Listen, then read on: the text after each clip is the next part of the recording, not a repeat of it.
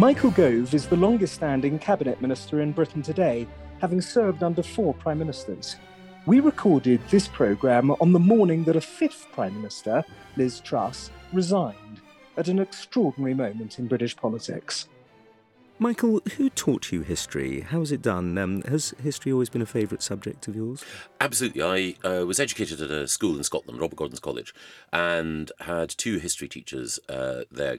Um, uh, Mr. Stewart and uh, Dr. McColgan, as I still think of them, uh, and uh, both inspired a love of history in me. But even before then, uh, as a child at primary school, uh, my first introduction to history was through the Ladybird books, but also R.J. Unstead, who uh, wrote a short four volume child's history um, of, uh, of, of the UK, of England, um, um, as uh, the two terms were coterminous in, in, in, in many cases. Um, and I was just fascinated by the history of these islands. So I know that uh, it's fashionable these days to look at history through a global lens, but I uh, have the slightly old fashioned view that the history of the nations that form the United Kingdom is simply the most gripping chronicle of human endeavour that there is. And uh, I was inspired by uh, the heroism of great men and women and drawn into their lives. Because again, uh, I know that it's unfashionable to look at history through the lens of biography these days, but those original Ladybird books, much mocked, um, still uh, drew me in, whether it was Warwick the Kingmaker or Michael Faraday, understanding through their lives their times, uh, and the way in which individuals uh, uh, sought to endeavour to shape and to change their circumstances. That's what drew me in. And um, by the time you got to Oxford, um, how important was history as a as a sort of discipline in your life then? Very. I actually read English literature. Um, uh, as an undergraduate. It was a toss up in my mind when I applied to Oxford which of the two subjects to read. The reason I chose English literature is because the college to which I applied at the time, Lady Margaret Hall, was uh, embracing uh, male undergraduates, not literally, um, because it, it had been an all female college. It wanted to have 50 50 men and women. I knew that more women than men applied for English, whereas more men than women applied for history. So I thought I would maximize my chances statistically of getting in if I applied for English literature. And of course, it's very important to, you can't really appreciate well, English literature without history. Well, well, completely. And, and this is the thing that um, uh, English literature at that time was taught not completely, but broadly chronologically, looking at different periods, and you cannot understand the context of uh, uh, writers in Georgian or Victorian times without understanding the history. So, one of my uh, uh favourite poets, um, uh, Alexander Pope, uh, wrote during the Augustan age, beginning of the 18th century. You cannot understand the context in which he was writing without understanding the history of the time. Uh, the Don who taught me, Philip Wheatley, um, uh, was uh, as much interested in the history of, of that time as the literature. He was a disciple of Roger Lonsdale, who was a uh, a Balliol, uh, again, English literature don and uh, uh, someone steeped in the history. But it was also the case that I had friends studying history, and I got to know dons who were uh, historians at the time, not least, of course, uh, the late great Norman Stone. Norman was uh, teaching at Oxford at that time. Some of my friends um, were taught by him. Other people whom I got to know subsequently who uh, were near contemporaries but not exact contemporaries, like Dominic Cummings, Boris Johnson's former special advisor, were also taught by Norman. Um, Norman came to a Burns supper that I organised, a, a, a, an event at the Oxford Union to celebrate the Scottish poet. Um, and there he fell into conversation with another undergraduate, a, historian called Patrick Robertson. Um, from that conversation was formed uh, an organisation called the Bruges Group to uphold the principles that Margaret Thatcher outlined uh, in her great Bruges speech, where she explained what was going wrong with European integration, why it was particularly wrong for the United Kingdom. So, uh, thanks to uh, some Caledonian revelry, Euroscepticism, um, as we now know it, was born. uh, Norman Stone, of course, taught me uh, when by the time he'd moved to uh, to Cambridge, and uh, he gave me some very impressive and important insights as an historian. It strikes me the most important one of which was that uh, never use the word inevitable in history because nothing is inevitable except for German counterattack. um, you obviously later then um, went into politics, became an MP. I'm very interested in the, the ambiance of the House of Commons, which is so suffused with history and and the past, uh, the paintings, the um, statues, and so on. What effect does it have on lawmaking um, that essentially it's it's being done in a museum? Well, I uh, I think that uh, it actually instills a sense of humility uh, in politicians. I know that humility is not the most conspicuous quality displayed by politicians um, at the moment, or indeed in history. Um, but but uh, the fact that as you enter the chamber of the House of Commons, you pass by a statue of Churchill, our greatest prime minister. Uh, is a reminder that the chamber uh, uh, which you're about to speak in is one that was graced by him. It was one where some of the most historic uh, uh, junctions in our history, some of the most important moments uh, in the life of the nation were decided. And therefore, it makes you think twice, or should do, about what it is that you're going to say, the arguments that you're going to make, and also the burden of responsibility, knowing that there have been people who have uh, made speeches that have altered the course of events there. So, uh, in mentioning Churchill, one is always conscious of the fact that uh, the uh, the end of Chamberlain's premiership was signalled by a speech from the backbenches, by the, the famous invocation of the original Cromwell uh, quote about uh, uh, the Prime Minister having sat there for too long for all the good that he was doing, and in the name of God, go. That quote sort of uh, encapsulates the fact that at critical moments there is nowhere as electric as the House of Commons chamber uh, in in capturing the the tides of politics. The other thing that I would say about the the House of Commons is, uh, as everyone sees, uh, at Prime Minister's question time, you have conflict, a duel across the dispatch box. It is fashionable these days to argue that uh, debating chambers should be European style, hemicycles, and so on, to reflect the fact that there is a circle of opinion um, uh, rather than uh, simply two contending sides. I completely disagree. The best way in which you can uh, arrive at an appropriate position is through the clash of ideas, through uh, uh, uh strong positions and strong arguments being made. Um, and uh, obviously, one of the historical figures whom I uh, much admire, though uh, his record is contentious, uh, uh Henry St. John Viscount Bolingbroke. He was the originator of the idea that there should be a permanent opposition, and that was the best way of keeping the government in check, making sure that there was an alternative government, as well as an organised group to challenge those who were acting in the King's name.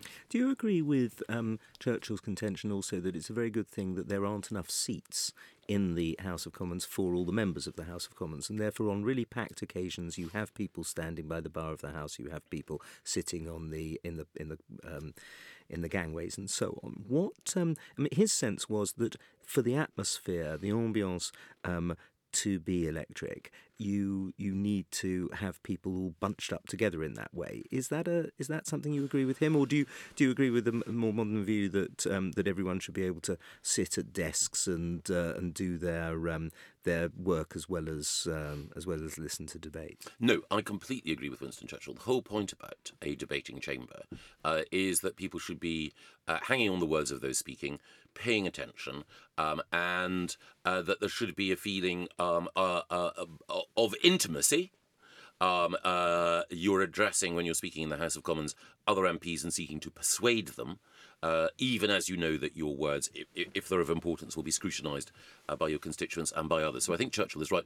There's one other thing that I would say related to that, um, which is that. Um,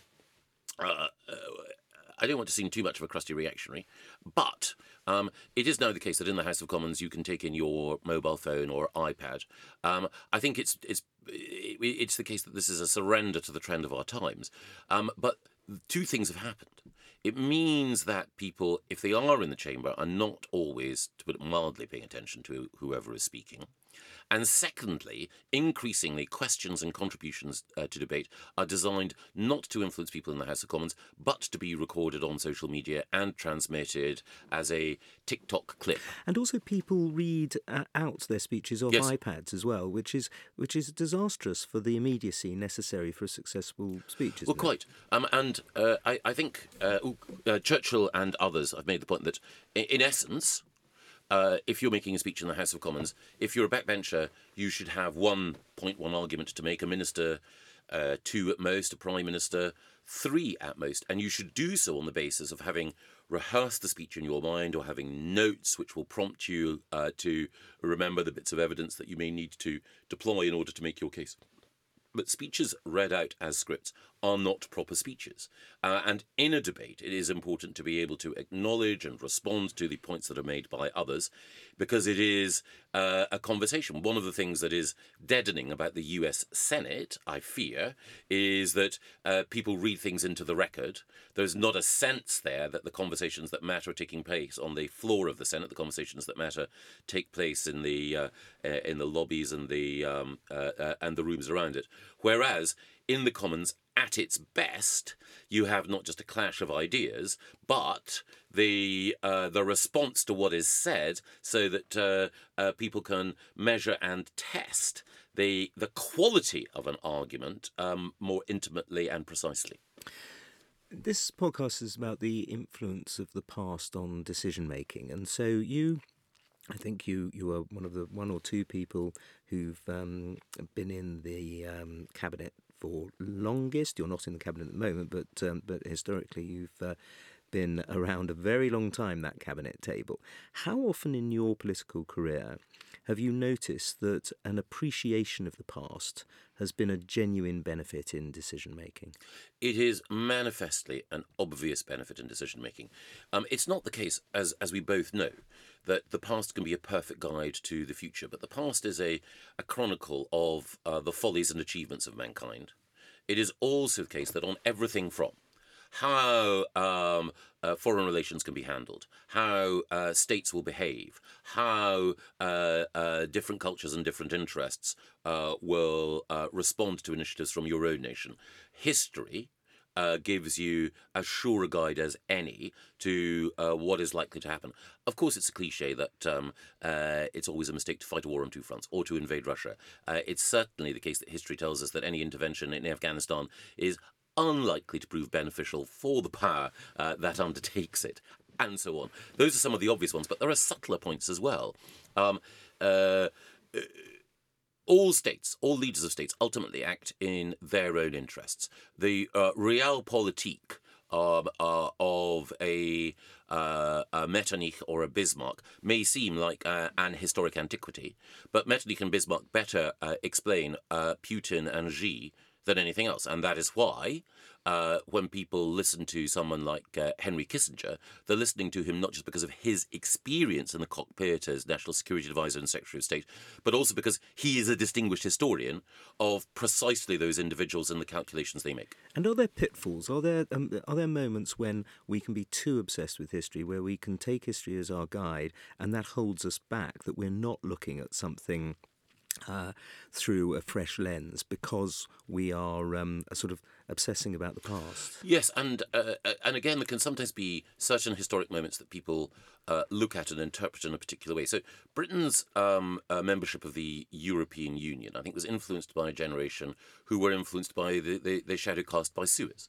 They thought that essentially uh, Britain's capacity, the United Kingdom's capacity for independent action, uh, uh, certainly in the international sphere, had been so eroded that Britain could only succeed uh, as part of the European Union.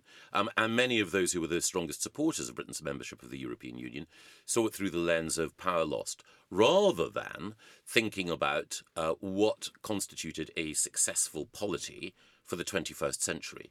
And uh, even though those of us who argued for Britain's departure from the European Union were accused of nostalgia, my contention would be that those who were uh, some of the most ardent Europhiles were essentially looking for a replacement for empire um, whereas some of the most uh, uh, committed Brexiteers were people who thought that uh, in the 21st century, uh, the era of fast feedback loops and uh, fleetness of foot, uh, you needed to have a political system which was more responsive to the people, and that came through freeing yourself from the unaccountable mechanisms of the EU. And of course, the Suez Crisis itself can be seen as um, as a pitfall of uh, yes. uh, looking at history, because Anthony Eden essentially saw Nasser as another Mussolini, mm. um, and um, and thought that therefore he had to act in the way that they hadn't acted back when he resigned as Foreign Secretary in March 1938. Precisely. Um, and again, if you look at the situation in Ukraine now, uh, there are a number of historical comparisons that can be brought to bear. Um, I think that we need to recognise that the situation in Ukraine is sui generis, um, and uh, that uh, uh, while Putin has many of the hallmarks of, of dictators of the past, uh, uh, he's different from the you know the position that Putin is in economically is different from the position that either Hitler um, or the Japanese military leadership were in the Second World War. In both of those cases, Germany and Japan felt resource poor. Uh, Japan launched a war. The Southeast Asia Co-Prosperity Sphere was uh, uh, uh, their ambition in order to secure resources. Hitler was very clear that he wanted the uh, the grain, the land, and the oil uh, that that Russia had. On this occasion, Putin is the person who has the the energy supplies that the rest of the world wants, and those energy supplies are also in the hands of countries like Saudi Arabia that look solely to their own national interest. So uh, understanding history can help you understand why the situation is different. You're quite right. Uh, though to guard against a, uh, a superficial comparison with any specific situation now and an example of the past. History, hit, history rarely repeats itself, but it is a stock of wisdom from which we can draw on decision making. Yes, uh, historians repeat one another. not.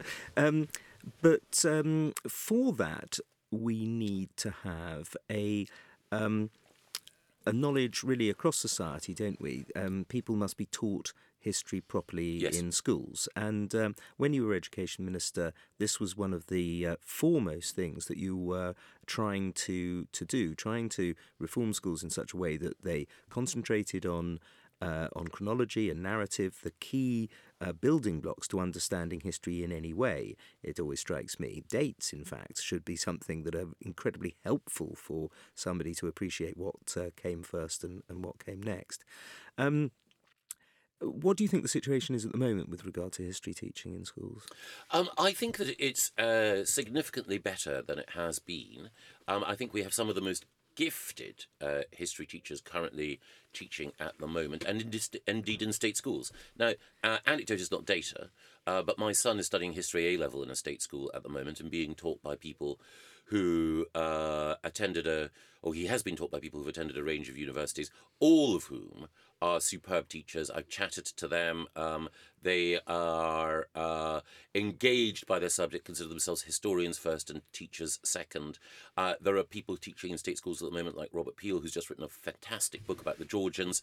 Um, uh, it used to be the case that a schoolmaster historian would tend to be someone in a public school, rather like uh, uh, Ian MacLeod and uh, Anthony Eden's biographer, uh, who was um, uh, Richard Thorpe. Exactly, D.R. Thorpe, uh, uh, who had the resources and time of being a public school teacher to to do that. but now you have, I think, a renaissance, and I think one of the reasons for that is that the history curriculum changes that we brought in.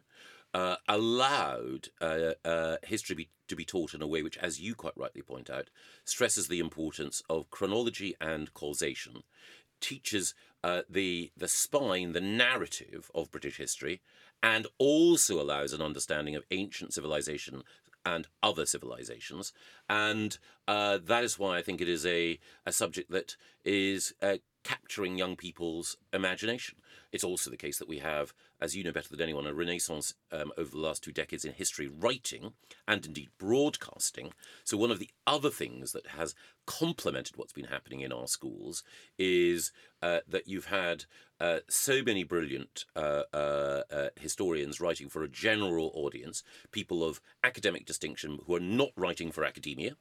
Um, everyone from yourself to Dan Snow, uh, Simon Sebag Montefiore, uh, people who are uh, not cloistered in universities.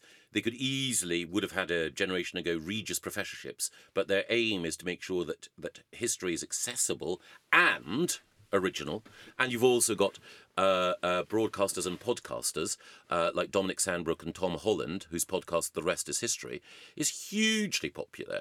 Um, and uh, you know, my son, sorry to mention him again, uh, will move seamlessly from listening to grime to listening to a history podcast um, because uh, they bring alive a subject by the concentrations we discussed, on biography the principle of great lives, even if they're greatly evil, um, and also on the uh, uh, the analysis of uh, the the circumstances in which individuals made decisions. One of the problems sometimes with history is the des- the desire for some to pass judgment on posterity in order to make themselves more, seem more virtuous now.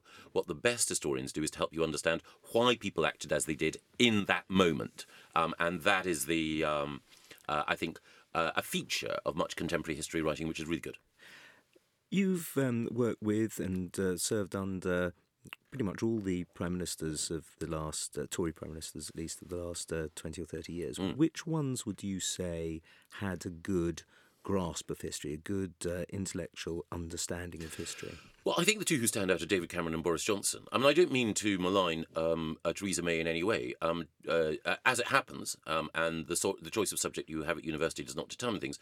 Uh, Theresa was a geographer, and you could see that in the way in which she thought. Some of the things that she was most interested in, uh, data, uh, geographical disparities and inequalities, uh, thinking about um, uh, the the way in which parts of the country, certain cities were underperforming, very much driven by that that, that mindset. Uh, David Cameron studied uh, politics and economics at university, but he did have a profound grasp of history and a real interest in it, particularly 19th and 20th century political history. Uh, he had been taught at Brasenose College, Oxford, by Vernon Bogdanor, very distinguished constitutional historian, um, and David would often lightly, but not, not not not egregiously, bring history to bear. Um, his uh, principal lieutenant, almost co equal in government, George Osborne, studied history, loves uh, uh, history. And I remember um, on one occasion uh, hearing about a dispute that he had with the um, the chiefs, the defence chiefs, chief of the general staff, um, first of all the Admiralty and so on, um, about defence spending. and they said, "How dare the Treasury tell us what we should be spending our money on?" And he pointed out the Treasury had in fact been created specifically to tell them what they should be spending their money on with rich historical reference. And then, of course, Boris Johnson. And Boris studied classics at university, so he is particularly a uh, uh, uh, knowledgeable about ancient history, both Roman and uh, Greek. Um, and you know, there, there there were occasions when he would. Uh, cite examples from Thucydides um, about the way in which power should operate. The um, there's a lovely tradition, isn't there, in uh, in Whitehall, where ministers can have portraits of their historical heroes mm. brought in, and uh, tell us a few of. Um, of who's chosen what, what it says about them. Who did you have, for example? Well, I I had um, uh, one of the uh, first spy masters, um, uh, uh Cecil, who served uh, uh, Queen Elizabeth on the wall. Um, I also, the great Lord Bur- Burghley. Exactly. Did you? How extraordinary. Um, and I also had Canning, Peel, and Bolingbroke. Um, and I would have had but unfortunately, I couldn't find anywhere in the government art collection a portrait of the great Marquis of Salisbury. Um, so I, I had to make do with a copy of your biography of him on my desk. um, now that's very interesting. So Canning, Canning the great orator, um, yes.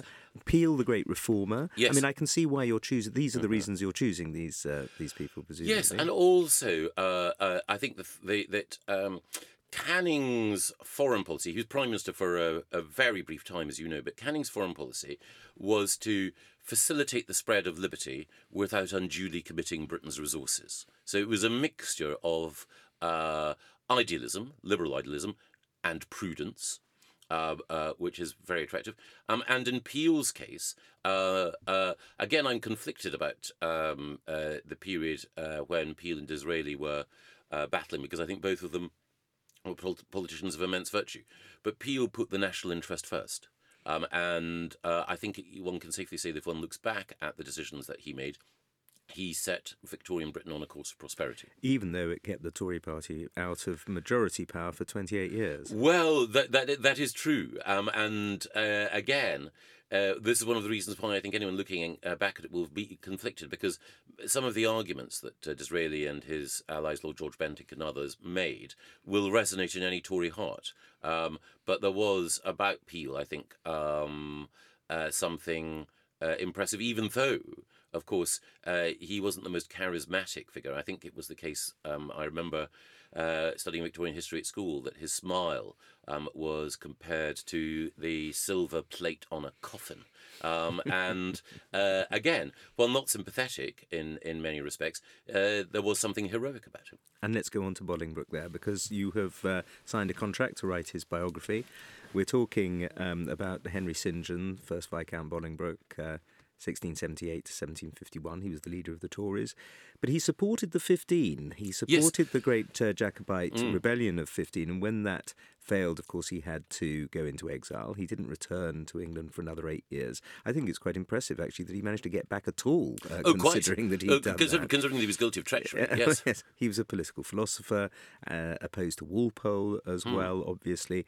Wh- What what attracted you to to, to actually sit down and write um, a uh, um, and write a biography of a figure who um, I've always thought is tremendously important, but uh, but he lived um, 250 years ago. Well, uh, there are several things. Uh, the first thing is that, uh, uh, as I mentioned earlier, when I was studying um, English literature at university, uh, that period was fascinating. So Bolingbroke was not just a political leader and someone who came within a hair's breadth twice of becoming prime minister, um, or, or, even though the title wasn't used at the time.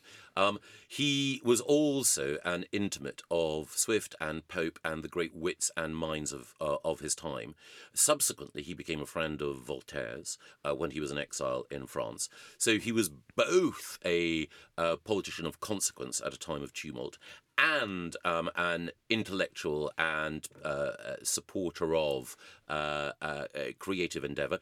He became, uh, when he entered the House of Commons, a star because uh, the Tory party of the time was a party of the, the squirearchy, for want of a better word, the country party.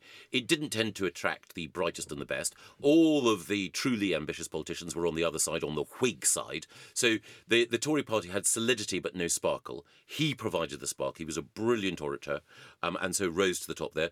But then, uh, Icarus style, he flew too close to the sun. Uh, he was intriguing at the very end of Queen Anne's reign with the Jacobites and uh, against others in the Tory party. So he fell, exactly as you say. He then fled to France, joined the old pretender, was in fact his, his sort of principal advisor and foreign secretary. The 1715 rebellion went disastrously wrong. So he then reinvented himself, and he reinvented himself uh, as a pamphleteer. And he was one of the great polemical journalists of the of the time. He produced a newspaper, The Craftsman, um, which created the you know the, the, the parliamentary opposition to Walpole. Walpole seemed as though, at the time, the great Whig grandee who became the, the first prime minister that we, we recognise um, um, uh, inhabiting that role fully. Uh, but he became the architect of the opposition uh, towards him. Uh, again, he came uh, uh, close to assuming power, uh, but his hopes were dashed. And then he went on to become a, a writer and philosopher and shaped conservative thinking thereafter. So he has many faults. Um, uh, uh, and he led, when he was in power, a life of uh, remarkable licentiousness as well, certainly by contemporary standards.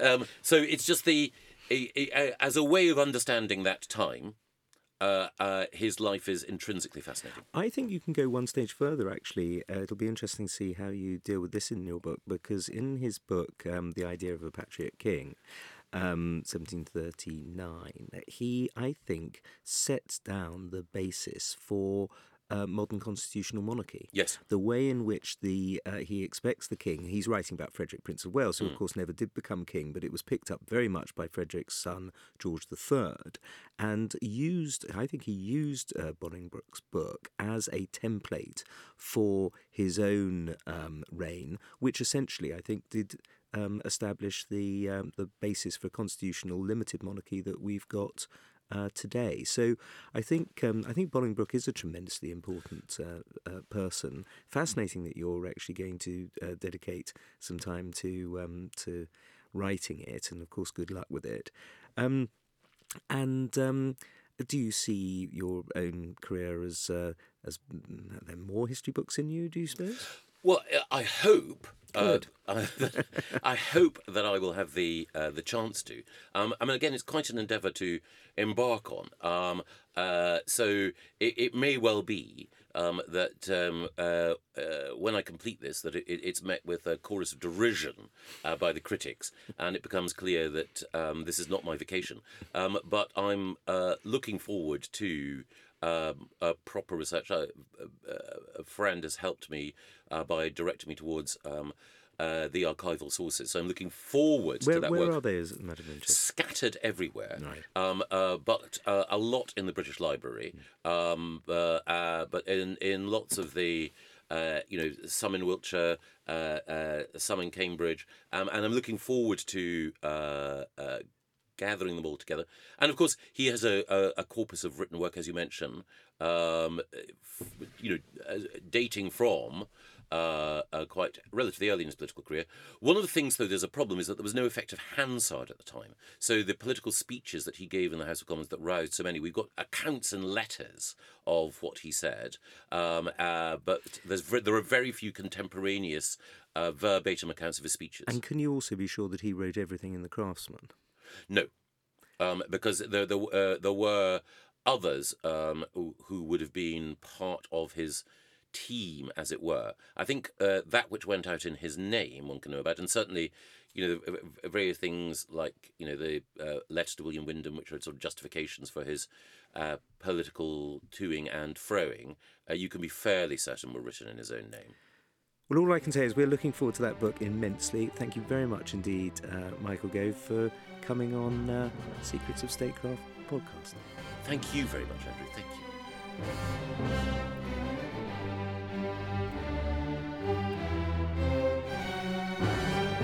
This podcast is a production of the Hoover Institution, where we advance ideas that define a free society and improve the human condition. For more information about our work, or to listen to more of our podcast or watch our videos, please visit hoover.org.